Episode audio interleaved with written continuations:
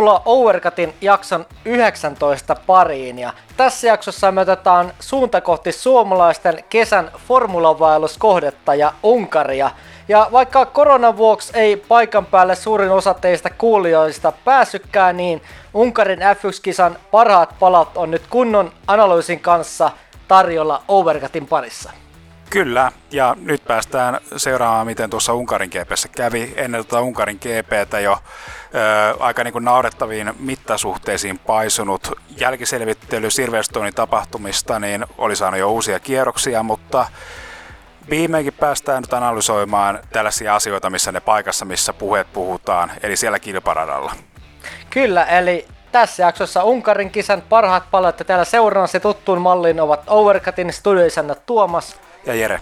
Ja tosiaan Formula 1 MM-sarja jatkui niin kuin tässä puhuttiin Unkarin Budapestista ennen kesätaukoa ja sehän on tunnettu pahtavasta helteestä ja strategisten pelikorttien hiomisesta. Ja vaikka ekan sektorin jälkeen tämä ohittaminen on ollut haastavaa, niin tosiaan nähty hienoja strategioita ja Lisäksi tässä erikoisteemassa tässä jaksossa katsotaan kauden väliarviot, eli tämän kauden puolivälin topit ja flopit, eli kuka saa niin sanotusti luokan parhaan todistuksen ja kuka sitten joutuu kertaamaan kesätauolla formuloiden oppeja. Eli tervetuloa mukaan, otetaan korvat kohti Unkarin Budapestia ja laitetaan tuttuun malliin moottorit käyntiin.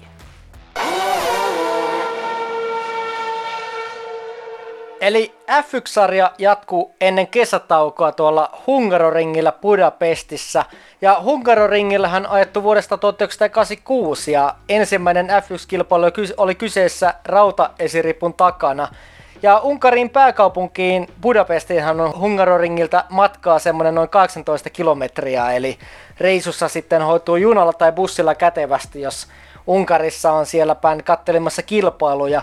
Ja rataprofiili on muokattu kaksi kertaa tuolla Hungaroringillä ja ensimmäinen näistä oli vuonna 1929 jälkimmäinen vuonna 2003. Eli ensin sikani poistettiin kolmannen mutkan jälkeen ja sitten myöhemmin pääsuoraan seuraavaa mutkaa siirrettiin 200 metriä pidemmälle ja samalla sitten tiukennettiin tätä mutkaa eli ohittamisesta pyrittiin tekemään näin sitten helpompaa ja nykyisellään tällä radalla on mittaa reilu 4300 kilometriä ja sitten 14 mutkaa tässä rataprofiilissa. Rataennätys on Hamiltonilla kaudelta 2020 ja myös eniten voittoa, eli kahdeksan kappaletta Hamiltonilla on täällä. Eli aika monen Hamiltonin temmellyskenttä. Ja mehän Jere ollaan molemmat käyty katsomassa Unkarissa formuloita livana paikan päällä, niin millaisia kokemuksia Jere ihan lyhyesti, jos tiivistää Unkari tarjoaa? No Unkari on ensinnäkin tätä hintatasoltaan aika sellainen maltillinen maa, eli on tällainen tosi edullinen ratkaisu, jos haluaa F1 koko ajan livenä.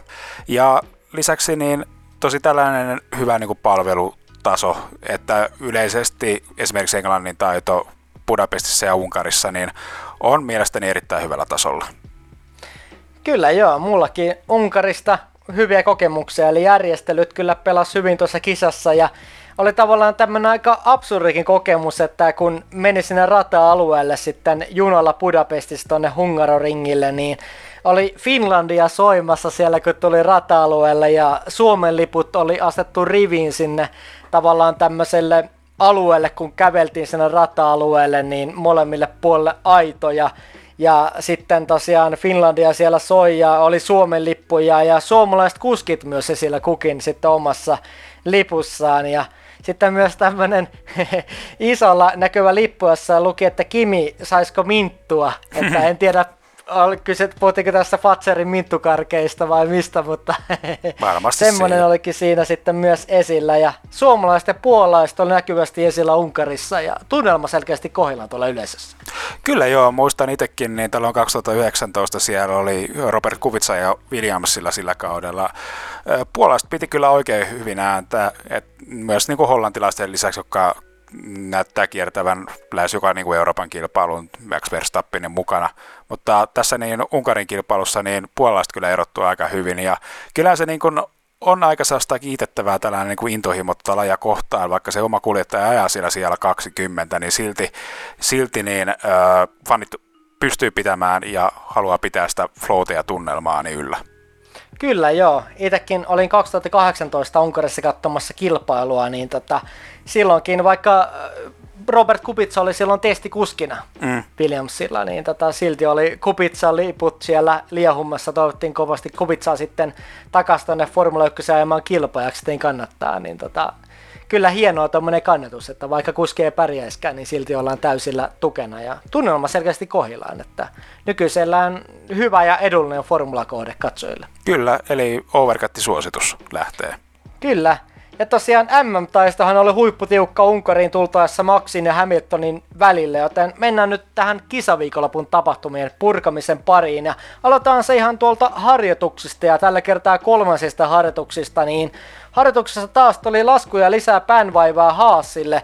Eli Mick Schumacherilta lähti auton lapasesta kolmanteen sektorin tultaessa ja ajoi sinne vähän kanttarin päältä renkaat meni lukkoon, lähti auto käsistä ja rengasvalliin, niin saatiin iso remonttia ja Mikin auto ikävä kyllä ei sitä saatu kuntoon, niin aika joista sitten helppo voitto Masepinille, koska Schumacherin autoa siellä ei nähty, niin olen tai Jere aika tarpeeton virhe tuossa kolmannessa harjoituksissa kuitenkin, kun oltaisiin muutenkin oltu siellä viimeisessä rivissä Hassilla. Aivan, ja tällaista niin holtitonta, holtitonta ja aivan ajattelematonta ajoa, että siinä uusinossa jo nähdään, että edellisessä mutkissa se auton perä jo aivan irti.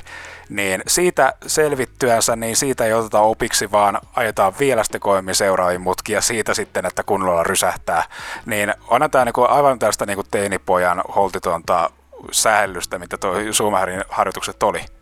Niin, kuitenkin sitten jos mennään kohta kisaan pariin, niin kuitenkin Schumacherilla on sitä talenttia, mutta vielä pitää sitä malttia olla, jos mestariksi haluaa ja ylipäätään, jos tota, Hassilla haluaa vaikka ensi ottaa pisteitä, jos taso nousee Hassilla, mm. niin tota, vielä on sitä kehitystä otettavaa, että tulee vielä tämmöisiä selkeitä virheitä, jotka sitten Masempi pystyy kuittaamaan edukseen ihan sitten ajamalla vaan autonsa sitten käytännössä maaliin. Niin ja tietenkin Masepinilta odotetaan, odotetaan jo vähän tällaisia, tällaisia niin kuin masespinnejä, mutta Sumin niin kuin nimi jo velottaa siihen, että, että siellä löytyisi jonkinlaista kypsyyttä ja tämä se, että tulee noita tappioita tallikaveria kohtaan, niin se kyllä syö tota Schumacherin arvostusta ja ylipäätänsä. Niin, Masepinille kuitenkin se eduksi, vaikka yleensä on ollutkin siellä viimeisenä tai viimeisenä, joka tulee maaliin, niin kuitenkin nyt on ollut vähemmän näitä isompia osumia mitä kauden alkuun, että pelättiin pahempaa voisi Kyllä, kyllä, mutta se oli, sen oli pakko rauhoittua sen tilanteen. kyllä, mutta tota, joo, Steinerin sanat siellä sitten saanut kaverille vähän jäitä hattuun, mutta joo, nyt on tota, siirrytään sitten aika-ajon pariin ja aika, jossa me nähtiin alkupuolella pitkästä aikaa iloinen yllätys, kun Kimi Räikkönen sitten päräytti ja täräytti pätevän ajan tauluun ja ajoi itteensä aikajan toiseen osioon, niin tätähän me Jere ollaan odotettu, että tällä kertaa rannalla ja ekassa osiossa Russell ja Tsunoda, joka oli vasta 16, eli taas pettymys aikajoissa, mutta pitkästä aikaa Kimillä vähän valo tunnelin päähän. No siitä vähän näyttää, että Kimille toi Unkari on ollut ylipäätänsä ihan sellainen niin kuin hyvä, hyvän tuloksen rata, että on tullut niitä hyviä, hyviä sijoituksia sieltä. Joten ihan kuin hyvää paikkaa tuli nimenomaan just niin tällaisella aika niin kuin kriittisellä hetkellä kesälomat odottaa ja ettei, että välttyäkseen tällaiselta median pahimmalta mankelilta, niin tällainen onnistuminen tuli muista hyvään paikkaan. Se oli totta, tätä me kaivattiin ja varmasti Kimikin kaipas, vaikka ei sitä ehkä niin hehkuta tai tuulettele sitä sijaa 13 kuitenkaan, mutta hyvä tulos. Ja aikaajien tokassa osiossa saatiin myös romua radalle, kun vikassa mutkassa Sainzilta lähti auto lapasesta ja auto lähti sinä spinniin ja tuli kova tärähdys rengasvalliin ja punaiset liput radalle ja sitten Sainz jäi lopulta sijalle 15, niin oliko tämä tuommoista Schumacherin kaltaista tarpeetonta yliöryttämistä aikaajien kakkososiossa, jos vauhti olisi riittänyt vai ihan tämmöinen aikaa jo puhdas vahinko? No vähän tästä aika jo pahingolta. Se oli jo tosi tällainen epätyypillinen paikka, missä toi rata toi tapahtui. Että kolmas sektorin tässä niin kuin viimeisessä mutkassa, niin siinä niin en kyllä muista, että yleisesti siellä niin tapahtuisi tällaisia virheitä, kun on kyseessä aika tällainen kuin hidas mutka, mutta siinä niin tuossa niin kiihdyttäessä meni ehkä vähän liian aikaisin kaasulle, niin tämä virhe tapahtui. Mutta joo, kyllä no, se on aina, aina huono, huono juttu. Joo, aika levottomalta myös toi auto vaikutti ja mm. saattoi olla myös tuulella osuutta tuohon tulokseen, että sitten lopputulokseen, että löytyi sieltä seinästä, mutta tietysti vaikeutti vähän tarpeettomasti siinä sitten viikonlopun kulkua. Ja vikassa osiossa sitten Hamilton täräytti ekalla yrityksellä nopeimman ajan tauluun ja perässä sitten Bottas ja Verstappen. Ja tässä aikaa, jossa vikassa osiossa heräs puheensorinaa näissä toisissa vedoissa tästä Hamiltonin hitaasta lämmittelykierroksesta ennen aikaa jo vetoa.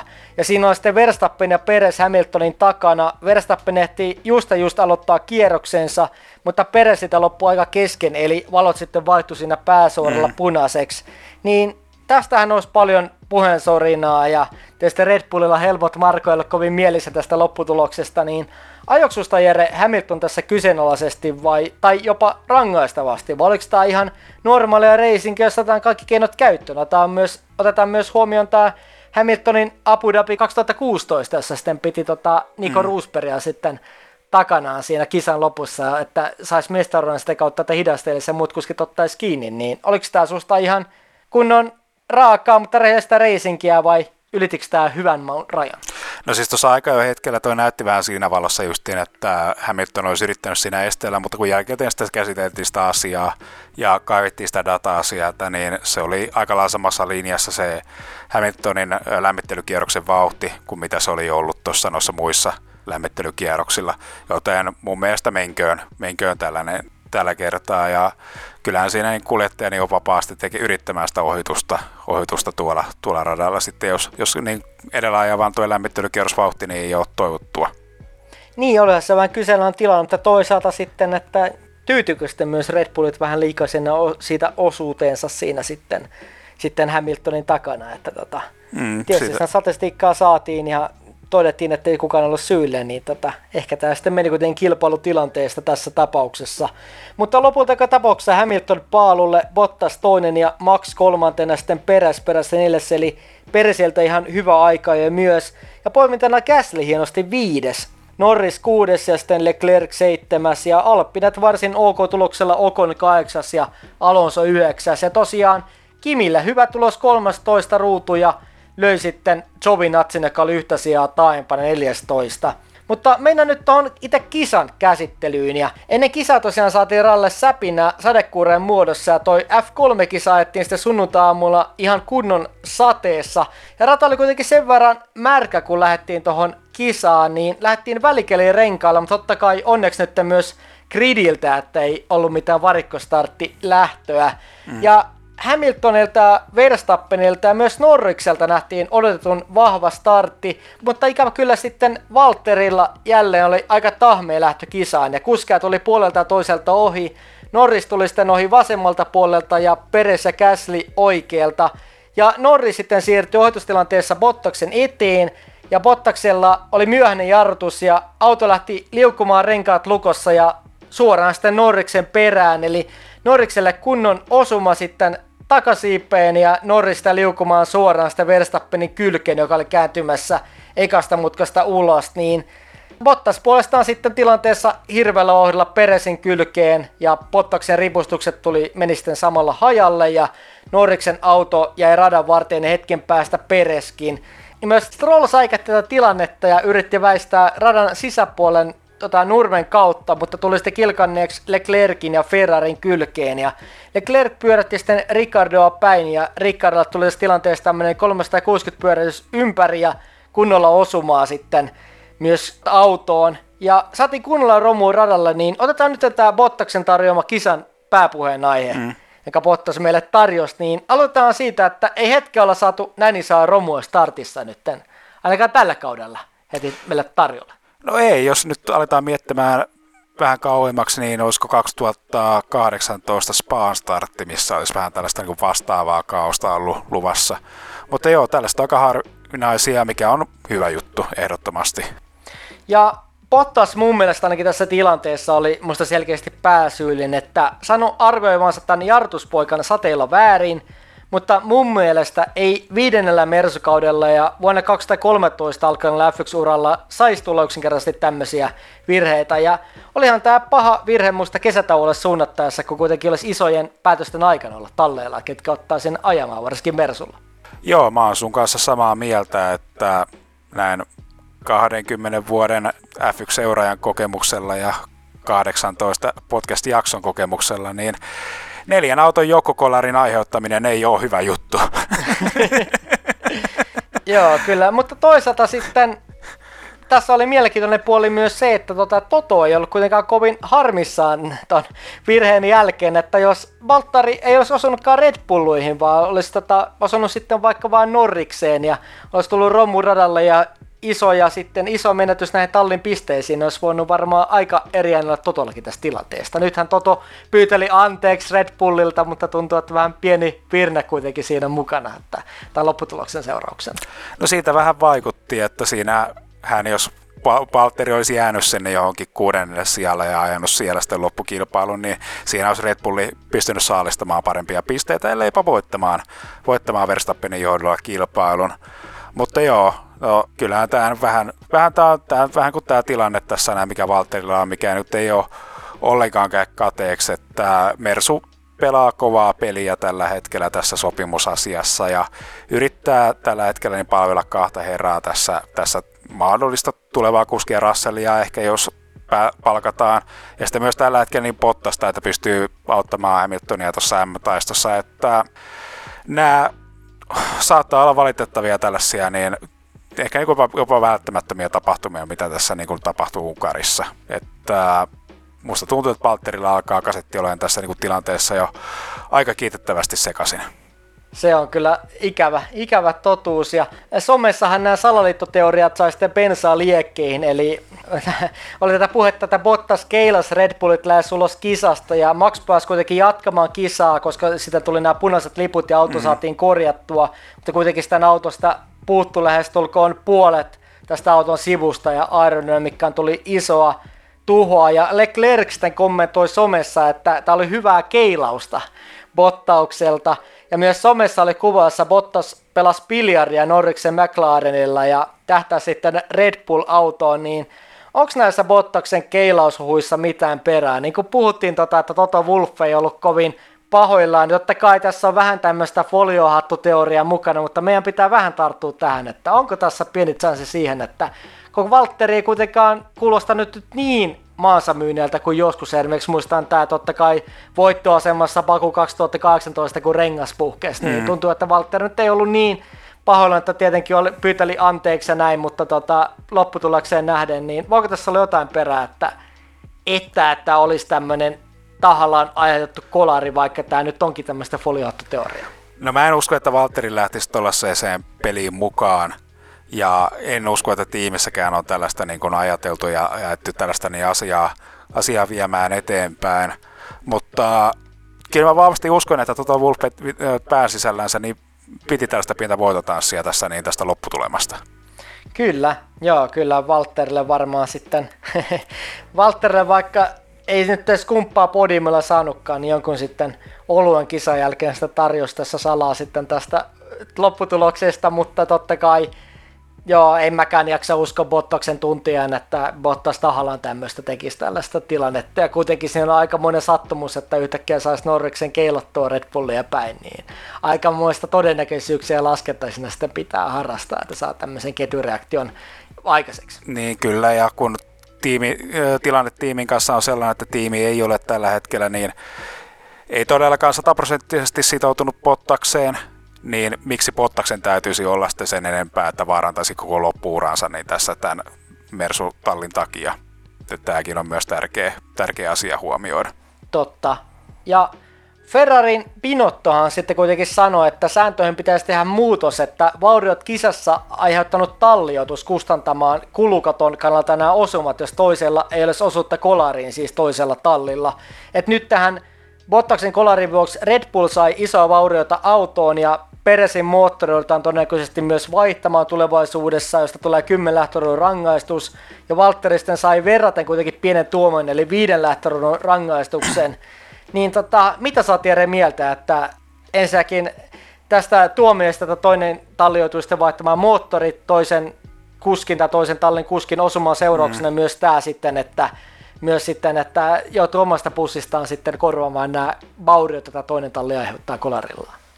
Niin, tämä on vähän monimutkainen tilanne, kun Bottas toimi tässä katalyyttinä tässä tilanteessa, että törmässä ainoastaan Norrikseen, mutta joka niin jyräsi sitten kaikki muut kuljettajat siinä mennessään, että onko tämä koko ketjureaktio sitten Mersun kustannettavissa, mutta mun mielestä kyllä tuossa niin on pieni sellainen hyvän idean siemen tuossa, mitä Pinotto sanoi, että kun tulevalla kausilla toi tulee vielä kiristymään toi budjettikatto, joten joku tällainen ehkä jonkinlainen sakko kompensaatio tässä voisi olla ehkä paikallaan tulevilla kausilla. Joo, mä oon samaa mieltä, että kyllähän tuohon pitäisi vähän muokkausta saada sillä, että mietitään ehkä kuitenkin sitä lopputulemaa ja sitten myös tätä rangaistuks, kun annetaan kuskelle rangaistuksen, niin kuin Bottoksen tämä videoaktorin rangaistus tämmöisessä osumissa, myös ne sitten nämä sanktiot sitten menisi toisen tallin maksettavaksi, joka sitten selkeästi aiheuttaisi sitten tilanteen. Niin tätä voitaisiin vähän miettiä sitten uudelleen mm-hmm. tämmöisissä tilanteissa, koska eihän tämän Red Bullin syytä ollut, että tästä tulee maksua sitten perässä ei. suorittavaksi, niin tätä voitaisiin tosiaan pohtia uudelleen.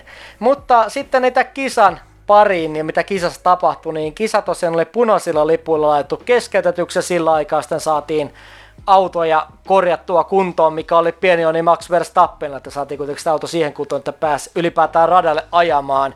Ja kisa sitten päästi jatkamaan reilun puolen tunnin odottelun jälkeen, ja rata oli sillä aikaa sitten päässyt vähän kuivumaan auringon paisteessa – ja kaikki kuskit tuli sitten varikolle Esteban Okonin johdolla vaihtamaan kuivankeliin renkaat, mutta Hamilton sitten päätti yksin jäädä radalle ja lähteä lähtöruudukosta. Mutta sitten lähtöruudukossa tosiaan ei ollut ketään muuta, eli muut kuskit otti varikkostartin, niin Hamilton ainoana gridillä sitten oli lähtemässä kilpailuun ja Tämä oli Formula 1 ensimmäinen kerta, kun gridillä oli ainoastaan yksi kuski ja turva uusinta startissa, niin Hamilton ja Mercedes – mokastassa helpon voiton, joka tuotiin kun tarjottimella. Eli saatiin kyllä Hamiltonille ja Mersolle kunnon kuva-aikaa, mutta tarjottimella annettu voitto, niin se kyllä nyt lisukkoiden kanssa missattiin ihan täysin. Kyllä siinä oli kommunikaatiokatko aivan täydellinen, että tuossa kisan ollessa poikki, siinä olisi ehkä kuljettaja ja tiimin kesken täytynyt käydä joku keskustelu, miten tästä lähdetään. Että siinä ö, lämmittelykierroksella sehän on myöhäistä siinä vaiheessa niin käydä niitä keskusteluja, koska ö, tiimi ei saa antaa siinä aikana kuljettajan liikaa ohjeita, jolloin ö, se, siinä vaiheessa se on yksinomaan kuljettajan päätettämissä, mutta joku tällainen ihan käsittämätön kommunikaatiokatko, mikä tässä tapahtui, joka Mersun tasoiselta tiimiltä, niin kyllä, kyllä tuntuu aivan uskomattomalta. Ja Hamilton tosiaan sitten välikkelin renkalla lähti ajamaan kaulaa muihin kuskeihin, jotka lähti sitten varikolta koko letka. Ja tosiaan kuimakelin renkalla sieltä lähtiin Russellin johtaessa joukkoon tai Russellin toinen sitä Hamiltonin jälkeen ja sitten tuli Okon, Vettel, Latifi ja Tsunoda.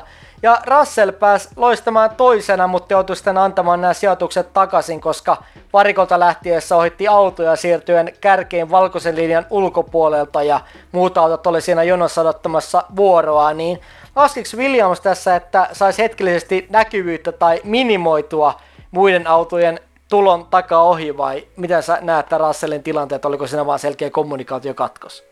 No voi olla, että oli kommunikaatiokatkos, että oli ehkä niin kuin, ei ollut ihan niin skarppina siinä, siinä kun liitytään siihen jonoon tuonne varikkoportille ja, ja huomasi sitten liian myöhään sen tilanteen, että olisi pystynyt siihen jonoon liittymään, joten sitten päätti niin ottaa niitä sijoista sitä kautta. Että ehkä joku tällainen pieni, ehkä, ehkä niin kuin nuoren kuljettajan höntöily siinä oli kyseessä, mutta, mutta se niin kuin oli tärkeintä, että niin kuin plussat Williams-tiimille ja Russellille itsellensä, että ton niin tilanteen ajoissa onnistu paikkaamaan. Niin, ja kuitenkin Williamsilla aika harvoin ajettu noin korkealla, niin saatu mm. siinäkin vähän sitten hä- hämääntyä ja innostua liikaa. Mutta sitten Hamilton kierroksella 5 tuli varikolle, eli Okon siirtyi kisan jälkeen, Vettel toisena ja yllättäen Latifi kolmantena, sitten perässä Tsunoda, Sainz ja Alonso. Ja melkoinen järjestys tosiaan kyseessä ja Sainzilta hieno nousu sieltä 15 tonne kärkitaisteluihin ja Kimi oli kiinni myös hyvissä pisteissä siellä kahdeksan, mutta ikävä kyllä varikolla Kimi pääsettiin sitten liian aikaisin radalle ja radalle mennessä Kimi osui Masepinin auton oikeaan eturenkaaseen, joka sitten Masepin oli juuri tulemassa varikkoboksiin sisään. Ja Masepinin auton ripustukset meni sinne sitten hajalle ja keskeytystuloksena ja Kimille rangaistuksena 10 sekunnin aikasakko, niin Tämä ei ole Jere ensimmäinen kerta, kun Alfa Romeolta on tuommoista tohelointia kesken hyvän kisan, kun oli siitä pisteitä tulossa. Jep, ja ei Antonillakaan mennyt ilmeisesti yhtään sen paremmin, että oliko siinä vielä niin kuin tällainen ylinopeus rangaistus olla varikko suoraan täysiä kalliita virheitä silloin, kun niitä pisteitä on otettavissa. Ei tässä niin kuin muuta sanoa ja tosi niin kuin turhauttavaa. Kyllä, koska tämmöisissä kisoissa, kun Williams vielä sitten pystyy sateella ja tämmöisissä vaihtelevissa olosuhteissa olemaan kärkitaistossa mukana, niin nyt olisi tarvittu mm. tämmöistä maltillista sitten tota, toimintaa näissä varkkostoppienkin yhteydessä. Mutta tota, Verstappenin auto oli sitten saanut iso tuho ja alkumutkan kolareissa, mutta sitten Verstappen pääsi kisaan mukaan ja kierroksella 14 nähtiin hyvää taistelua Mick Schumacherin kanssa ekamutkaan tultoessa ja Mick ei antanut tilaa ja Verstappen meni sitten mutkassa leveäksi ja Mutkassa kaksi sitten ulkokautta Max ryhtyi kokeilemaan uusiksi ohitusta ja mentiin rintarinnan mutkasta kolme ulos ja renkatkin vähän osu toisiinsa ja Max sitten siirtyi lopulta ohi, niin oli hienoa puolustautumista Mikiltä ja vahvaa ajoa, vaikka olihan tämä selvää, että ei Verstappen auto ollut kunnossa lainkaan ton kolarin jälkeen, jos Haasin kanssa joudutaan sitten ihan tosissaan taistelemaan. Ei niin, ja niin, tällaista tosi aggressiivista puoluttamista miksi Schumacherilta, mutta silti tästä reilua, että vaikka, vaikka nyt justiin tiedettiin, että se on tekemätön paikka, mutta musta on hienoa, että kun tulee uusia kuljettajia, niin ei kumarella kuvia, vaan, vaan annetaan sitä parasta. Kyllä. Ja kierroksella 20 sitten Hamilton sieltä 11 tuli vaihtamaan uudet renkaat ja seuraavalla kierroksella sitten Max tuli stopille ja yritti vastata tähän Hamiltonin strategiaan ja Hamilton sitten varikon ulostulon kohdalla selkeästi edellä varikolla tulevaa Ricardoa ja Verstappenia. Ja tosiaan sitten otti sijoituksen näiden kusken edellä tällä varikkostrategiallaan. Ja voittotaistelu käytiin sitten Okonin ja Vettelin kanssa, eli käytännössä kymmenen kierrosten ajan oli sitten kuskella taisto käynnissä. Ja Okon tuli varikolta Vettelin eteen hyvillä kierroksilla ja Vetteli, joka sitten tuli aikaisemmin sisään, niin jarrutti varikolle tulla säkkä liian varovasti ja teki siinä pienin jarrutusvirheen, joka sitten maksotan voiton tässä kilpailussa. Niin saattoi olla. Aika aggressiivisesti sinä ajetaan aina tonne varikolle, mutta joo, kyllä saattoi, saattoi hyvinkin olla. Ja samalla stoppien yhteydessä nähtiin myös harvinainen tilanne pitkästä aikaa, eli Fernando Alonso nosti kisan johdossa vielä ne varikkostoppia, että Alonsolta mahtava kilpailu menossa. Ja paras chanssi Vetteliltä tähän ohitukseen Okonista oli kierroksella 39, kun ohittaessa Jovinatsia kierroksella sitten tultiin ensimmäiseen mutkaan ja Vetteliltä oli myöhäinen jarrutus ja Okonin rinnalle pääski siinä, mutta sitten vähän kuitenkin päätti perääntyä jarruttamalla, ettei tule lisää Roma ykkösmutkaa, niin se oli käytännössä olisi ollut tilaisuus voittoon. Ja Maxilla sitten taaempana taistelua tuulimyllyjä vastaan, mutta ykkösmutka on sitten pieni hämy Ricardoa vastaan taistellessa ja sitten pääsi alle 10. Ja Hamilton on tässä kisan loppupuolella noussut sitten sijalle viisi ja päässyt helposti muista kuskeista ohi, mutta Alonso eli Hamiltonin vanha kilpaveli ei kyllä päästänyt helpolla Hamiltonia ja taisteli Hamiltonin ohitusyrityksiä vastaan ja piti itse asiassa Hamiltonin takana 11 kierrosta, vaikka Hamilton siinä kävi rinnallakin ensimmäisessä mutkissa ja tämä oli kyllä kauden hienompia taisteluita ja Alonso upeasti muista puolusti kuluneella renkaalla ja hitaammalla autolla, niin tota, loistavalla tasolla ajaa kyllä Alonso tällä hetkellä. Joo, se oli hienoa röyhkeyttä ja siinä niin mentiin, mentiin sääntöjen mukaan, mutta sillä tavalla justiin tosi röyhkeästi, että jos oltiin, tultiin etupuolella mutkaan, niin siinä sitten jätettiin jarrutus vähän myöhäisemmäksi, että, että käytettiin jokainen, jokainen kyllä sentti tosta niin, mitä siinä oli käytettävissä ja PTT oli tarvis, että tosi hyvää taistelua ja teki hyvää palvelusta erityisesti tiimille. Ja Alonsolta lopulta sitten viisi kerrosta ennen maalia hienon peippailun taistelun jälkeen jarrutusvirhe kuluneella renkaalla ykkösmutkaan ja Hamilton sitten pääsi lopulta ohi ja sitten sitä myötä sitten kisassa neljänneksi ja myös kolme kerrosta ennen maalia sitten pääsuoralla DRSllä Hamilton pääsi Sainzin rinnalle ja siellä kolme, että Sainz yritti sitten vielä mutkin kaksi kolme haastaa Hamiltonia, mutta ei kauheasti ollut mitään tehtävissä. Ja lopulta sitten kisan voittona jo Esteban Okon Alppinella, eli avausvoitto tuli Unkarissa Okonilla tänä vuonna ja Alonsalla 2003, niin tämä oli tietyllä tapaa tämmöinen ympyrän sulkeutuminen tietysti nytten Renault on eri nimellä, Alppinen nimellä, mutta kuitenkin kaikki tämmöinen ympyrä sulkeutuu. Kyllä ehdottomasti kumminkin Renaultin omistuksessa tiimi ja Enstone tehdas, niin kyllä tämä oli sellainen. Ja vaikka, vaikka niin tämä sija tuli ehkä niin tällaisena jonkinlaisella lahjana, mutta puolusti sen kunniakkaasti eikä tehnyt virheitä, joten kyllä tässä niin ehdottomasti, ehdottomasti niin kyllä tämän sua Okonille tämän voiton.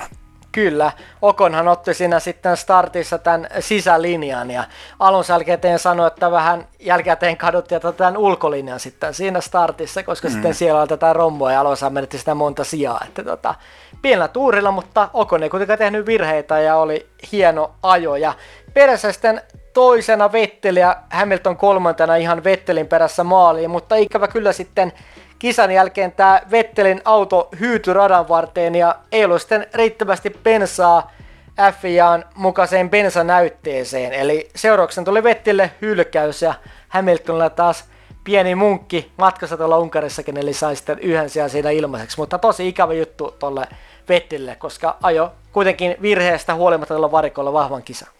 Kyllä, tässähän oli, oli Aston Martinlainin valituksia tässä asian suhteen, että etsittiin sitä niin kadonnutta litraa, litraa tuosta bensiiniä tuosta autosta ja sitä ei, ei missään vaiheessa löydetty et, ja siitä tehtiin, tehtiin protestia, mutta eihän nämä yleensä koskaan mene läpi nämä protestit ja niin ilmeisesti tässäkin tämä oli hylätty tämä, tämä jatkokäsittely, joten joo, tosi harmillinen, harmillinen tällainen juttu ja vielä kun että kuskilla itsellänsä niin oli vielä niin kuin, tuli niin kuin vääriä lukemia tuosta bensatilanteesta.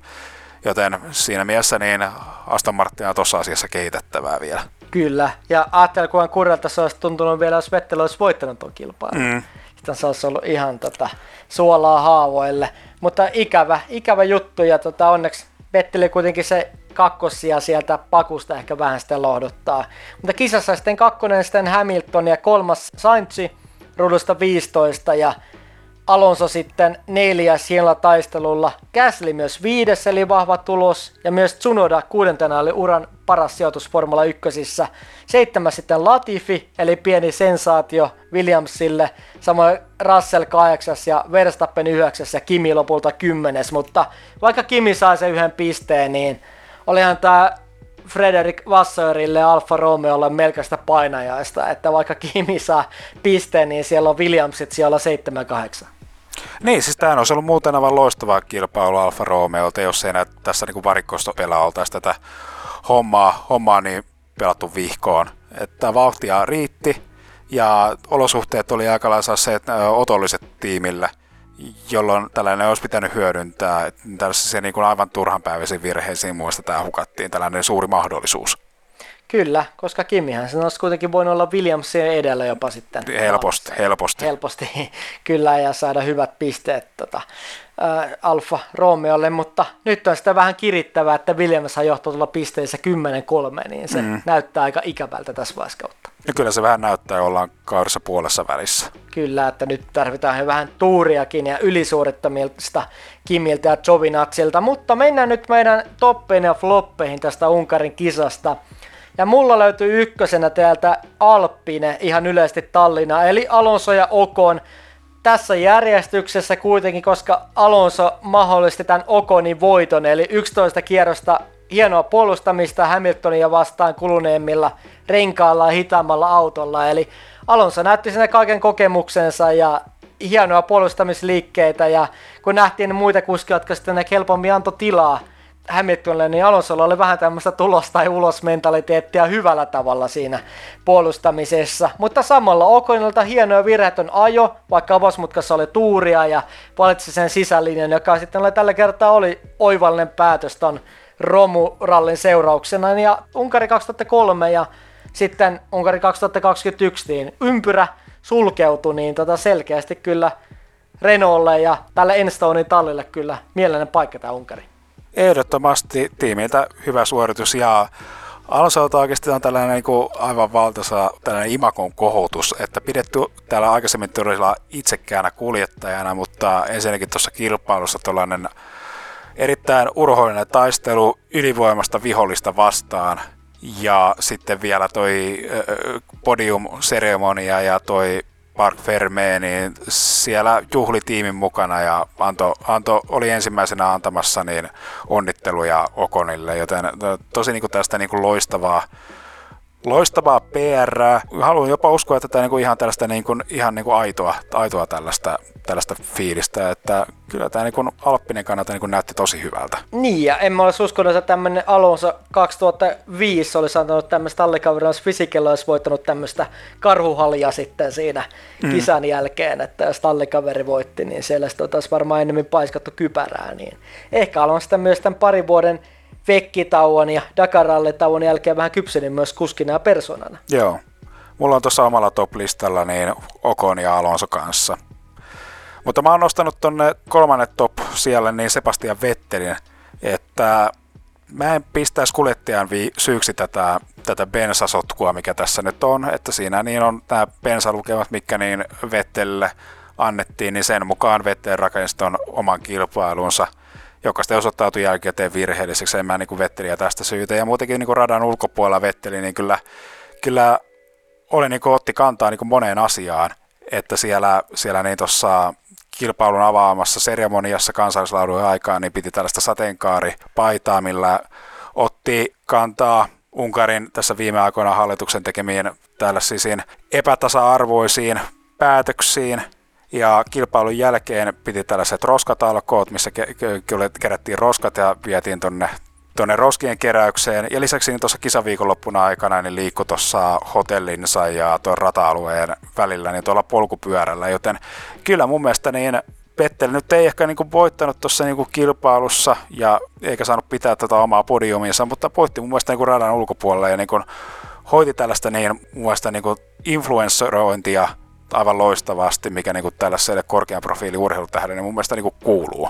Kyllä, hienoa elkeet. Ja tosiaan vähän asettukin semmoisen katsojan tasolle näitä muovipulloja esimerkiksi keräämällä tuolla varikolla, missä oli kisan jälkeen, niin tota, ei kovin monia, monta Formula 1-kuskia voisi ehkä kuvitella, että menisi sitten sieltä keräämään muovipulloja, että hieno elejä tosiaan sai, sai sitten varmasti myös niin kuin positiivista näkyvyyttä sitä kautta, ja tota, kyllä, olisi ollut tyylikäs paluu podimilla tuolla Vettelillä tosiaan toi, että sääli, että sitten tämä hylkäys sitten, joka sitten mitä toi ton Vettelin tuloksen, että kyllä mullakin olisi Vettel tosi hyvin voinut olla tuolla toppilistalla ja tässä oli vähän koomista se, kun tosiaan Vettel piti sitä sateenkaaripaitaa päälle ja näin, niin Vettel sanoi, se sai sitten Fialta nuhteet mm. tästä mikä sitten vähän naurettavaa toimintaa Fialta ja Vettel sanoi sitä Fian toimintaan, että, että Vettilä on sama vaikka hylättäisi tästä kisasta.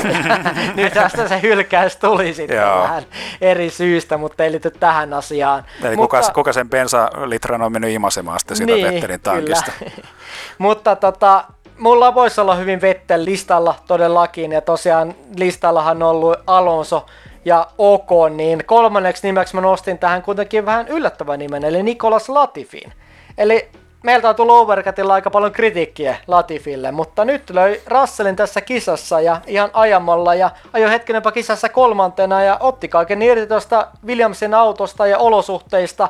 Okei, pinta tuuri oli siinä matkassa, mutta ajo virheettömästi, vähän haastavissa olosuhteissa ja hienosti kaluston huomioiden, niin tämä oli Latifilta ihan selkeästi uran paras tulos ykkösissä. Ehdottomasti ja piti tallikaverinsa takana, jolla niin oli kuulla molemmilla niin tällainen muun muassa tasavertainen chanssi taistella noista pistesijoista. Joten siinä mielessä aivan loistavaa tällaista renkaiden hallintaa ja malttia tuossa kilpailutilanteessa. Et kyllä mä niin kun annan tästä Latifille pisteet, harkitsin itsekin tonne omalle top-listalle, mutta en sitten nyt sittenkään, sittenkään nyt taivu siihen, että nostaisin siihen, mutta kyllä aina kyllä ehdottomasti peukun ja Rassella nyt sitten vahvasti Mersulle, Mersulle sitten ehdolla, mutta onko tästä nyt tulossa sitten niin tappiollinen kausi tallekaveria vastaan niin kuin 2018 kaudella? Tai 2019 kaudella, sori. Huhujen mukaan Toto Wolfin puhelin käynyt kuumana tuolle tota, Nikolas Latifille, että sieltä sitten paikkaa Mersulle. No ei nyt ihan. No, no ei, mä tiedä, kyllä se voisi olla. Kyllä siellä ainakin Latifi Lavatsat keittää siinä sitten niin tuohon sopimusneuvotteluiden niin tuohon siihen kylkeen, niin mikä siinä sitten? Katsotaan nyt, miten, miten Kanadan Charmi niin pelaa. Niin, ja vähän taustarahaa on vaikka tarvita Totolle pizzat tai pari sitten mm. siihen oheen, mutta joo. Mennään nyt meidän floppilistaan ennen kuin lähtee ihan käsistä meidän keskustelut, niin tota, mulla löytyy floppina ykkösenä, löytyy ikävä kyllä floppina multa Valtteri, Bottas eli Valelta. Ikävä kyllä näin sanoa, mutta alokosmainen virhe ja tosiaan ei tämä ainakaan helpottanut Valtterin, Valtterin näitä tallipaikkaneuvotteluita ja tosiaan kauden eka puoliväli nyt ollut pettymys näihin odotuksiin nähden, että jos puhuttiin, että kaikki kivet käännetään, niin ei se nyt ainakaan varmaan tätä tarkoittanut, että törmätään sitten Red Bulleihin ja McLareneihin avosmutkissa. No ei todellakaan. Ja tässä niin kun tuli tätä sadetta tuonne radalle, niin vähän kyllä jo aloin vähän aavistelemaan, että tässä on tällaiset, tällaiset katastrofin ainekset käsillä. Mutta se, tämä ehkä nyt ei ole sellainen asia, mikä niin ratkaisee tota ensi kauden Mersun tallipaikkaa, mutta miten mun mielestä toi Maikkarita Toni Finlander aika hyvin kiteytti, että tällaiset tilanteet niin vaikuttaa siihen kuljettajan imakoon, että mikä se on se, se flow siinä, siinä kuljettajan ympärillä, että mikä on se mielikuva siitä kuljettajasta. Ja tällä hetkellä muista Valterista se ei ole niin kuin kamala hyvä, että tulee huonoja startteja ja sitten näissä kaksinkappalutilanteissa niin on liian useasti se häviävä osapuoli ja tässäkin tilanteessa mun mielestä vähän tällainen kummallinen tilanne, että lähdetään sieltä, kun kaveri menee ohi, niin mennään kaverin taakse, taakse mistä niin ei pysty niin ajamaan itsensä muuta kuin pussiin. Ja siinä vielä sitten virhe tuossa jarrutuksessa, niin kyllä tässä niin kuin tässä taistelutilanteet, niin Valterin siinä niin kuin Nimakossa niin on kyllä ottanut tässä viime aikoina aika paljon kilpeen. Joo, toivottavasti Walter nyt saa tämän päivityksen sitten kuntoon tässä kauden toisella puoliskolla. Tietysti myös kuskin itse luottamukselle tämmöistä osumatta ei varmaan tee kauhean hyvää. Ei, ja kyllähän tässä niin tämä Mersun täytyy tehdä joku ulostulo tässä asiassa nyt vihdoin. Ja voi olla todennäköistä, että tuossa niin Spaassa jo tiedetään toi ensi kauden Mersun kuskikaksikko, mutta tämä tilanne ei ole mun mielestä hyvä, että kuljettaja roikutetaan tällaisella, tällaisella ohuella oksalla, että se on Valterin jo niin tällaisen urakehityksen kannalta ollut mun mielestä haitallista tämä Mersun politiikka tässä kuskiratkaisussa, että siellä toista kuljettajaa kohdellaan kuin kesäharjoittelijaa, mikä nyt on muista haitallista, mutta käsitellään nämä tilanteet tässä yksittäisinä tapauksina, joten kyllä tämä niin kuin, ei tätä voi oikein niin kuin muuten silitellä, että Valtteri on kanssa mut floppilistalla. Ja toisena mulla on floppilistalla tämä ensimmäisen mutkan toinen toheloja, eli Lance Stroll, eli tämähän oli myös aika alokasmainen virhe, eli keilasi siinä sitten kaksi kuskia ulos, eli Leclerkin ja sitten Ricardon ympäri, niin Stroll on ollut hyvä vaihtuvissa olosuhteissa, sateissa olosuhteissa toisin kuin sitten Valtteri, mutta tämä oli musta nyt pieni säärä tuolla Strollin maineille, että se oli aika semmoinen panikointi siinä ensimmäisessä mutkassa. Ja ajattelin varmaan, että Nurmen kautta sitten ei ketään teillä ulos, mutta teilläskin sitten kaksi kuskia siinä sitten samalla sitten ympäri ja toisen ulos kisasta, niin mm. tämä oli Strollilta, eipä sen kauheasti voi kehua, jos kisa ei mutkaan.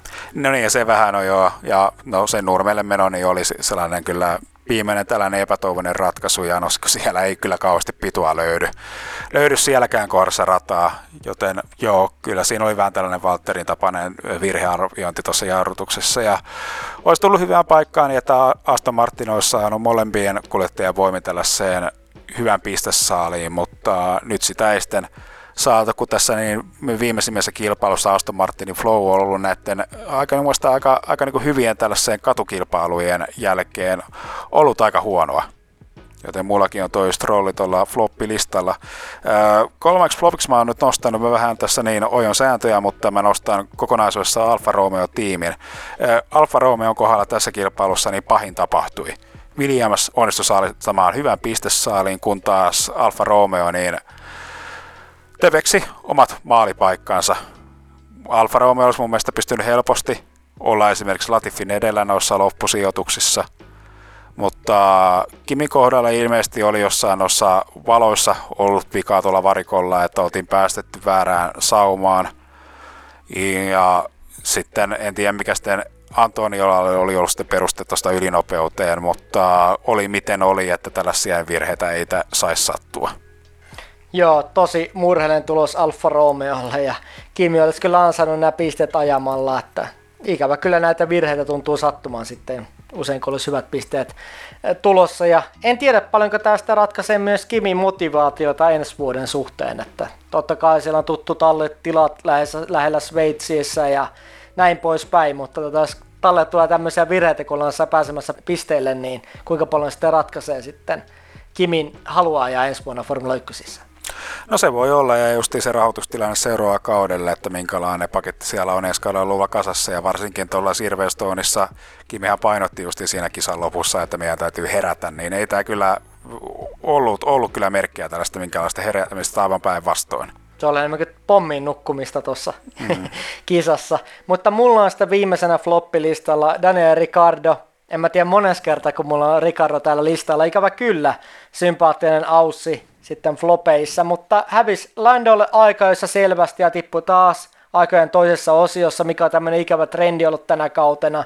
Ja kisassa oli epäonnea siinä ensimmäisen mutkan osumassa ja kuitenkin sitten pääsi jatkamaan Verstappenin edellä esimerkiksi, mutta ei pystynyt kuitenkaan pitämään Verstappenia takanaan, jolla kuitenkin oli selkeästi huomattavasti kuvien ja datan perusteella vaurioituneempi auto, niin vauhti oli kadoksissa koko viikonloppuun ja no, Ricardon tilanteesta me ollaan puhuttu tosi paljon, että otetaan, että milloin tämä vähän tämä suhdanne sitten nousee positiivisempaa suuntaan sitten kauden mittaan.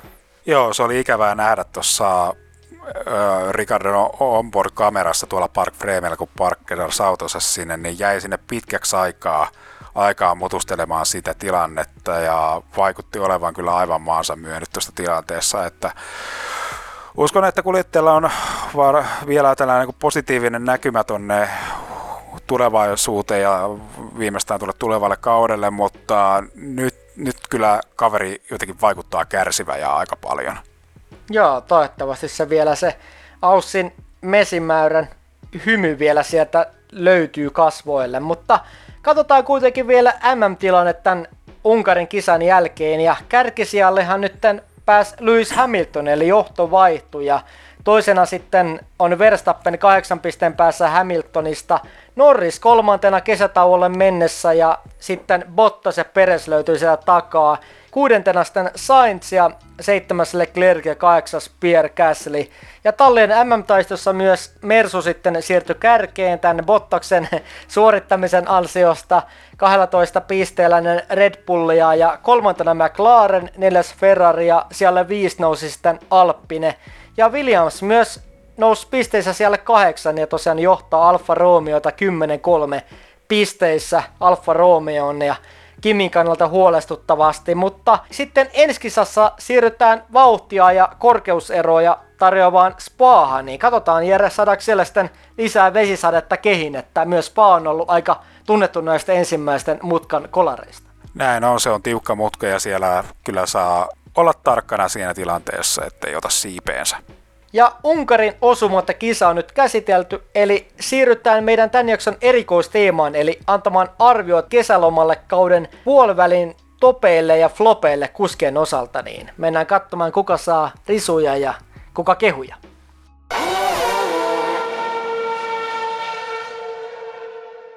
Eli kausi on nyt puolivälissä ja kuskit siirtynyt kesälomille F1-sarjassa, mutta nyt katsotaan kuka saa Overcutilta kesälomalla sen isoimman ja herkullisimman karkkipussin ja kuka sitä joutuu alleviivaamaan Mustekynän kanssa F1-käsikirjasta näitä keskeisimpiä formuloiden saloja ja oppeja, niin lähdetään katsomaan ketkä on meidän topit ja flopit tämän kauden puolivälin osalta, jos katsotaan kokonaiskuvassa näitä menneitä kilpailuja – niin siirrytään nyt kauden puolivälin toppeihin, kun on tosiaan kaudesta puolet ajettu. Niin mulla löytyy ykkösenä täältä Lando Norris. Musta tää Landon kausi on ollut ylisuoritus tähän kalustoon nähden McLarenilta. Ollut selkeä ykkösnimi McLarenilla, kun odotettiin, että Ricardo olisi se ykkösnimi, joka mm. tulee tuohon talliin lähtee viemään tallia eteenpäin. Mutta Norriksesta on tullut tämmönen vahva johtohahmo tallissa ja ottanut podiumsjoja ja myös pitänyt Ricardon aisoissa, niin ja myös tämä, että Norris kuitenkin sitten vielä on kolmantena tuossa M-pisteissä tämän Bottaksen ja Peresin edellä, olla kuitenkin huomattavasti kykenevämpi kalusta tuolla Formula-sarjassa, niin on antaa ollut Norrikselta ihan mieletön kausi ja viimeistään nyt läpimurto tuolla Formula 1. Ehdottomasti mullakin on Norris tuolla omalla listalla ja, ja tällaista niin kuin tasasta ja jopa niin kuin tosi niin kuin tylsän tehokasta suorittamista, että on siellä niin kuin sijoilla, mikä niin kuin siellä on otettavissa. Ja kyllä tämä on ehkä noottia niin Peresille ja Pottakselle tässä niin suorittamisessa, että siellä niin on ollut, ollut enemmän tällaista epätasaisuutta, kun taas Norris on pystynyt ottaa niitä, niitä sijoja. Että Norris on kyllä vielä sellainen aika, aika velmu velikulta, mutta kyllä myös vähän niin kuin, ehkä jopa niin kuin vakavoitunut ja on vähän kuin näissä haastatteluissa ja vähän niin kuin ottanut tässä aika mulkeromaisia piirteitä, mutta se se niin kuin on varmaan kilpakuljettaja vaan plussaa sitten sellainen niin röyhkeys, röyhkeys niin ihmisenä, että kyllä niin kuin Norris on, on niin kuin jopa niin kuin kypsynyt tuossa sarjassa ja ennen kaikkea niin kyllä kaikki kunnia McLarenin tälle junioriohjelmalle, että on saanut louhittua tuossa tuosta nyt sitten tuollaiseen kunnon jalokiven, kun esimerkiksi Toffel Van Dorde ja Kevin Magnussenin kohdalla, niin ei, ei tällaista niin tulosta saatu aikaiseksi. Iso matka tultu sitten, kun McLaren testikuljettajana oli silloin kaudella 2018 ja keitteli Alonsolle kahvia siellä tallissa. Ja tota, ehkä sitten mm. samalla myös ammes mestarin oppia siinä samalla ja jättänyt tällä kaudella somen, että Norris on ollut tosi aktiivinen striimaa ja pelien parissa ja somettaja, mutta nyt on ollut vielä enemmän fokus itse ajamisessa, niin selkeästi tämä on tuottanut tulosta ja tosi mahtavaa seurata, että kuitenkin täytyy muistaa, että Norris tosi nuori kaveri vielä ja ehkä vielä se kovin taso on vielä edessäpäin, mihin Norris tulee pystymään tulevaisuudessa. Se on. Toivottavasti McLaren pystyy tarjoamaan niin, tota, Norrisin kehittyviä taitoja niin vastaavan auton vielä tulevaisuudessa. Öö, mä oon nostanut tälle top-listalle niin tämän kauden MM2, Eli mulla on tuossa samalla top-listalla nyt tässä pistän kortit tästä niin jo pöytään. Eli Hamilton ja Max Verstappen. Ja tänään kaksi kaveria niin on pystynyt tässä niin kärjessä tarjoamaan sitä pippurikeittoa, joka niin on ollut aika sellaista harvinaista herkkua nyt näillä viime kausilla. Että vihdoinkin päästään näkemään sitä niin kuin, tervää taistelua myös siellä niin kuin ihan kä- absoluuttisessa kärjessä.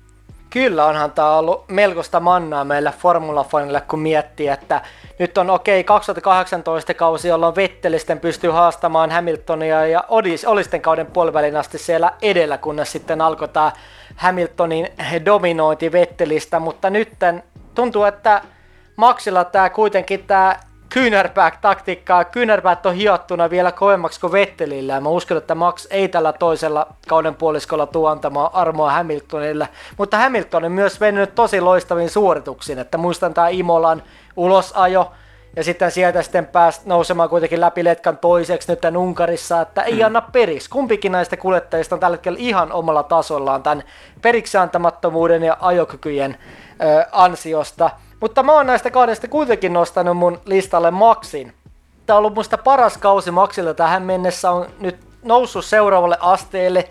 Ei enää ollut tämmöisiä alkupään äh, hätiköintejä ja tyhmiä törmäyksiä, mm. mitä on tullut aikaisemmin. Ja ei antanut Hamiltonille tilaa, mutta hyvällä tavalla, niin kuin muistaa Imola, että on pitänyt kuitenkin tää, tavallaan nämä ohjakset omissa käsissä, että tavallaan ei ole tullut semmoisia ylilyöntejä, Okei, on tullut tosiaan tämä Kolarista Silverstoneissa, mutta musta tämä 90 prosenttisesti ei ollut Maxin syytä tässä tilanteessa, niin kuin käsiteltiin Overcutissa mm. tätä menneisiä jaksoissa, niin tota, Maxilta tosi huikeata suorittamista, varsin virheetöntä ajoa ja tota, ihan omalla levelillä varsinkin tallikaverinsa verrattuna, niin totta kai Bakussa se Peresin voittopilla tuurilla ja hyvällä mm. ajolla, mutta ei ole tämmöistä suorituskyvyn notkattamista niin kuin Peresillä. Niin. Sitten kun verrataan Hamiltoniin, niin Hamiltonilla kuitenkin tämä Imolan ajovirhe ja sitten tämä Gridille yksin Unkarissa pysäköiminen ja lähtemään sitä siitä sitten ainoana radalle ja muut tuli varikolla ohi, niin on tullut enemmän tämmöisiä pieniä virheitä, jotka osittain myös johtuu tallissa ja muistan myös tämä Monakon notkaudu sitten siellä seitsemäs, niin ei tullut oikein tätä tulosta, että Maximusta on ollut tasaisempi kuitenkin tällä kaudella näistä kahdesta. No kyllä munkin mielestä, että Hamiltonin on tullut enemmän virheitä kuin aikaisemmilla kausilla. On pystynyt noilla hyvillä taidoillansa niitä paikkailemaan siten, tai siis hyviksi torjuntavoitoiksi, mutta on ollut taivaansa virhe, virheisiin ja tällaisissa taistelutilanteissa, jos Maxilla on sisärata, niin Max ei ole koskaan häviävä osapuoli näissä tilanteissa.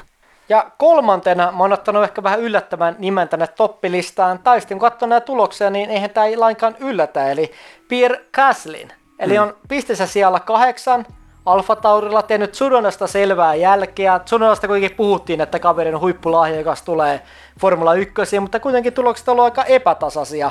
Ja on ollut säännöllisesti hyvillä pisteillä. Bakussa oli kolmas podiumille ja tullut isoja väläytyksiä varsinkin aikajoissa. Esimerkiksi Unkarissa oli viides, niin tulee musta säännöllisesti näitä hyviä pistesijoja ja aikajoissa väläyttö olemalla kuitenkin tuolla siellä 5-6 niin tota, hyvinä päivinä, niin Gasly siellä kahdeksan Alfa Taurilla oikein loistava tulos. Se on aivan totta ja tällainen, ö, tällainen kauden tällainen kohokohta oli kyllä ehdottomasti tämä Azerbaidsanin taisteltu podiumi, mikä niin tuli ajan tällaisella raalla vauhdilla, ei, ei missään tapauksessa tällaisella onnenkantamoisella ja kyllä ymmärrän noston aivan, aivan loistava valinta ja ottanut niitä niin kuin sellaisia tärkeitä pisteitä ja toiminut sellaisena johtavana kuljettajana tallille.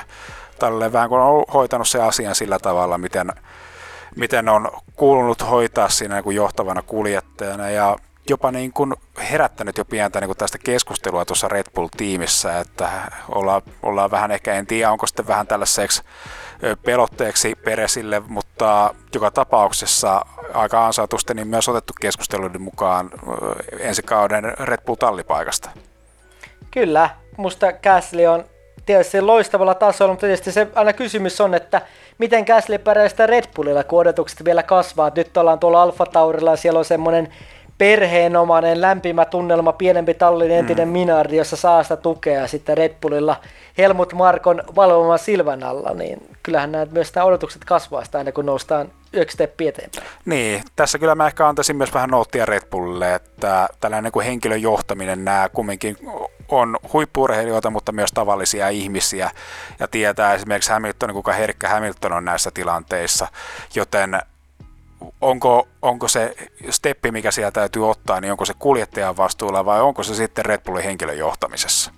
Se on hyvä kysymys, koska Helmut Markohan nyt ei paljon päähän taputtele ja aika tuulisia paikkoja. Ne on ollut aikaisemmalla mm. Toro Rossollakin nämä kuskien ajopaikat, että ei kauheasti voi luottaa kauden puoliväliin mennessä, että pääsee ensi vuonna ajamaan sitä kilpaa. Kyllä. Mutta siirtää meidän kauden puolivälin floppilistoihin, niin mulla löytyy ikävä kyllä ykkösenä täältä Daniel Ricardo. Eli onhan odotuksiin nähden ollut kauden isoin pettymys tämä Ricardon suorittaminen mun mielestä.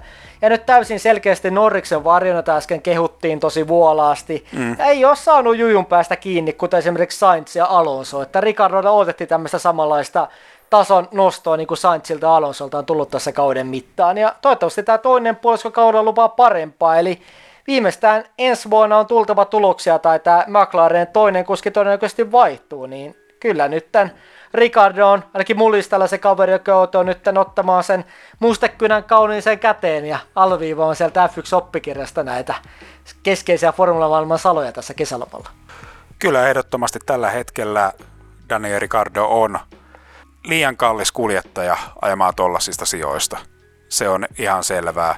Se potentiaali, niin se on vielä niin kuin lunastamatta, tai se lupaus on vielä niin kuin lunastamatta. Joten kyllä tässä niin täytyisi tapahtua asioita ja kahden vuoden soppari, niin mitä sitten, että kyllähän tässä jo ensimmäiselläkin kaudella pitäisi jo jonkinlaisia näyttöjä tulla, jonka takia mullakin on Ricardo tuolla floppilistalla. Mä oon nostanut, vähän, mulle tulee vähän tällainen kolikon niin molemmat puolet esille, kun nostin Norriksen toppilistalle ja Ricardon floppilistalle, joten M2 nämä asenkantajat mä oon nostanut omalle floppilistalle, niin Pottaksen ja Peresin. Molemmilla kuljettajilla aika paljon tästä epätasaisuutta ja virheitä, virheitä niin tässä niin kuin, äh, väärissä paikoissa, että tässä niin kuin molemmilla kuljettajilla on sopimus tämän kauden lopuksi katkolla, se varmasti niin kuin vaikuttaa tähän tilanteeseen, mutta silti kun tutkitaan näitä asioita niin edelleen tällaisina yksittäisinä asioina, huomioita näitä asioita, niin nämä tulokset ei ole, ole sellaisia, niin kuin, jotka niin, olisi aina palvellut tota tiimin ykköskuljettajaa. Kyllä, ihan ymmärrän täysin sun noston, koska onhan tässä nyt selkeä ykkös- ja kakkoskuskien välillä selkeä ero, kun kuitenkin noissa kärkitalleissa ajetaan, että tota Hamilton, Bottas ja sitten Verstappen Perez, niin Kyllä, ymmärrän täysin. Ja mäkin on poiminut toisen näistä kuskeista mun floppilistalle.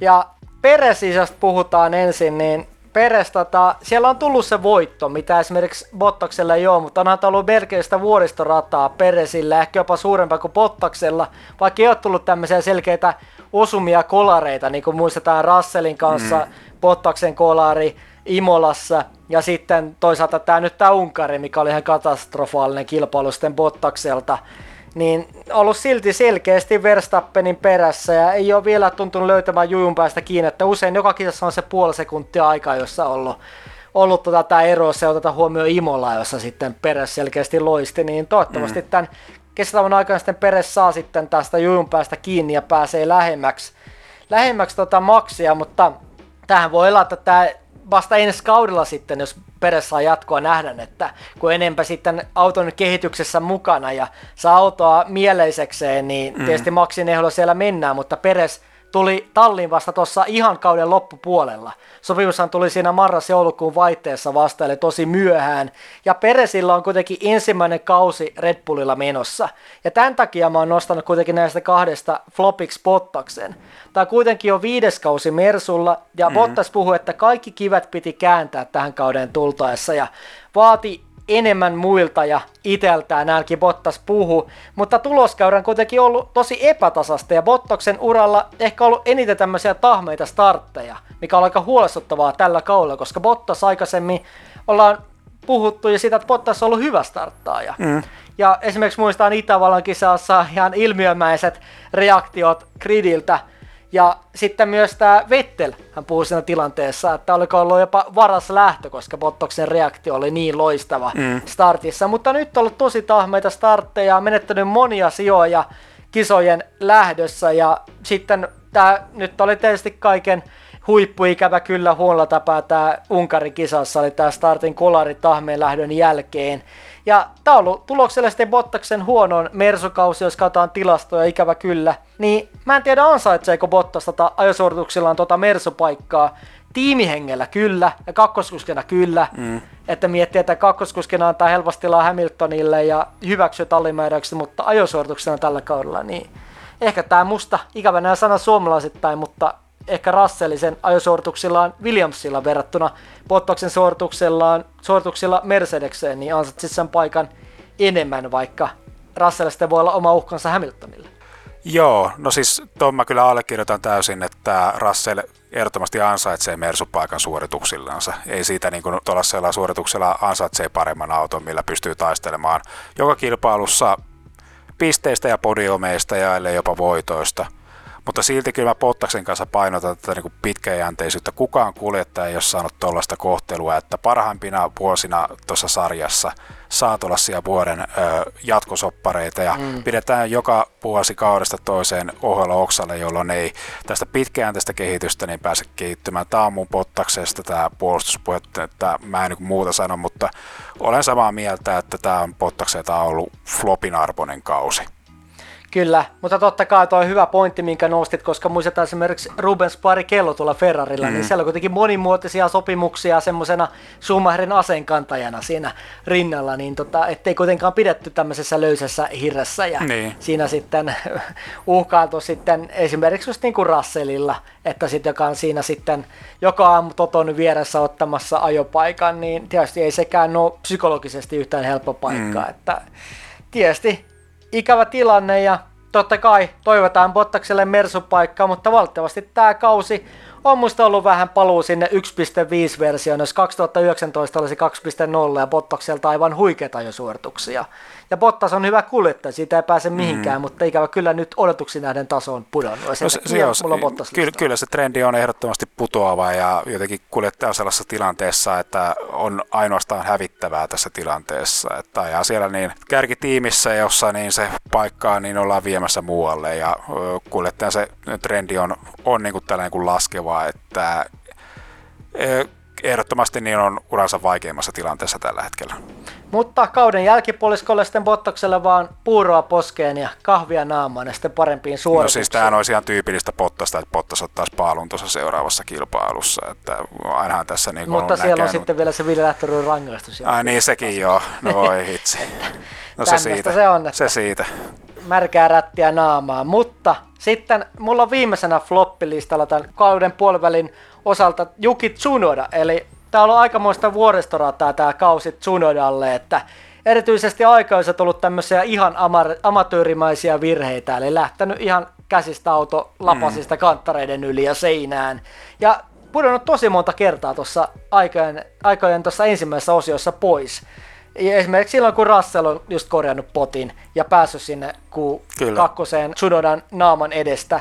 Ja jäänyt tosi pahasti Käslin varjoon. Tässä just tämä kolikon kääntöpuoli, kun Käslin mulla on toppilistalle ja mm. sitten tällä varjopuolella on tämä Tsunoda. Ja juuri Vipshan kyttää tuolla Formula 2 tämän Tsunodan paikkaa, mutta mä uskon, että satunnaisissa, satunnaisilla jämäpistesijoilla kuitenkin tällä kauden toisella puoliskolla, niin tämä Jukin paikka kuitenkin turvattu tuolla ensi kaudella tuolla Alfa Taurilla, niin kuin puhuttiinkin tuossa viime jaksossa tallispekulaatioissa, mm. niin totta kai huomioiden nämä sääntömuutokset ja sitten tulokkaille varmasti oma haasteensa adaptoitua näihin sääntömuutoksiin ensi kaudelle, niin vaikka tämä kausi on tosi heikko Tsunodalta ja pettynyt on itse Tsunodan otteisiin, niin kuitenkin niin Tsunodan onni voi olla vähän nämä ensi kauden säätömuutokset ja halutaan sitten vakautta tuohon talliin. Kyllä se on, jos siellä on uusi kuljettaja vähän tällä kokemattomampi, niin siellä voidaan vähän niin kuin se ikään kuin kuljettaja kalibroida sille justiin sille uudelle, uudelle generaatiolle. Tiedä, vaikka näin olisi. Näitä virheitä niin tuli tässä kauden alkupuolella aivan liikaa, mutta kyllä mä niin kuin tässä niin kuin nousevaa trendiä on huomannut, että niitä isoja ulosajia ei tässä niin kuin viimeisessä kilpailussa ole oikein tullut. Ja kyllä mun mielestä niin Tsunodalla on sellaiset niin kuin mahdollisuudet tuossa niin vaikka kesätauolla, niin kyllä hankkia sellainen niin kuin mindsetti, että pystyy, pystyy vielä tämän kurssin kääntämään, että me tull, voidaan vielä niin kuin vuosien päästä niin tulla muistelemaan tätä Tsunodan debuttikautta niin vielä positiivisen merkeissä, jos, jos niin tämä, kun nämä hyvät tulokset niin saataisiin maksimoitua ja noita virheitä karsittua tuolta kauden jälkipuoliskolta. Ehdottomasti ja kuitenkin niin kuin sanoit, Tsunodalla tämä käyrä on ylöspäin ja kuitenkin kuudes ja Unkarissa Formula 1 on paras, mm. niin tästä on hyvä sitten lähteä kesätauolle ja nyt kun Tsunodakin kuitenkin vielä asuu siellä Italiassa lähempänä Alfa Taurin ympäristöä ja henkilökuntaa, niin ehkä sitten vielä nämä hyvät tulokset jatkuu sitten edes kauden, tai tämän kauden seuraavalla puoliskolla jatkuu nämä hyvät tulokset, niin katsotaan sitten, että mihin Tsunoda sitten pystyy kauden seuraavalla puoliskolla. Millaisia näytteet japanilaisella on meille tarjota. Näin on. Meillä on tässä niin kauden välitodistukset nyt jaettu, niin siirrytäänkö niin käsittelemään niin seuraava jakso asioita? Kyllä, nyt on pääsette kuskit jatkamaan kesälomiaan ja annettu nuhteet ja kehut meidän kuskivaljakolle, niin mennään tosiaan katsomaan, mitä ensi on luvassa.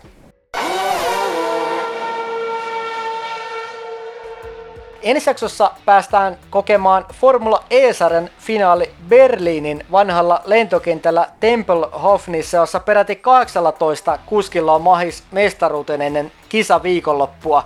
Ja historiallisen tiukka kausi saa päätöksen juhlavalla tavalla meidän Overcutin Formula E-kauden lopetusjakson muodossa. Ehdottomasti puolgridia MM-taistossa mukana yli ja vielä aika tässä niin kuin realistisella pisteetäisyyksillä, joten kyllä tässä niin kuin on aika tällaista niin kuin harvinaista herkkua luvassa ja niin kuin mahtavaa, mahtavaa olla tässä Formula E-junassa mukana.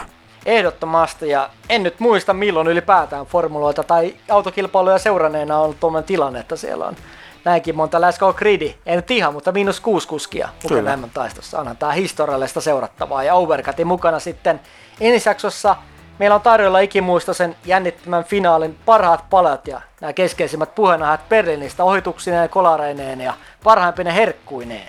Ja Overcuttia tosiaan voit kuunnella tutuista kanavista, eli Spotifysta, Podbeanista, iTunesista, Google Podcasteista ja meidän sivulta overcut.fi. Eli nyt jos on vielä joku Overcutin aikaisempi jakso päässyt ohi suun ja ohi korvien, niin sieltä sitten voi kuunnella nämä parhaat palat meidän entisistä jaksoista, jotka sieltä löytyy meidän kanavista. Ja totta kai Overcuttia kannattaa seuralla myös tulevaisuudessa Facebookin ja Instagramin maailmasta, josta löytyy tiedot heti uusista jaksoista ilmestyessä ja myös kisojen alkamisajat aina kisaviikonloppuina. Nyt kiitokset teille kuulijoille ja me kuullaan ensi kerralla Formula E-sarjan sähköisen finaalin parissa Berliinissä. Palaillaan silloin. Moikka!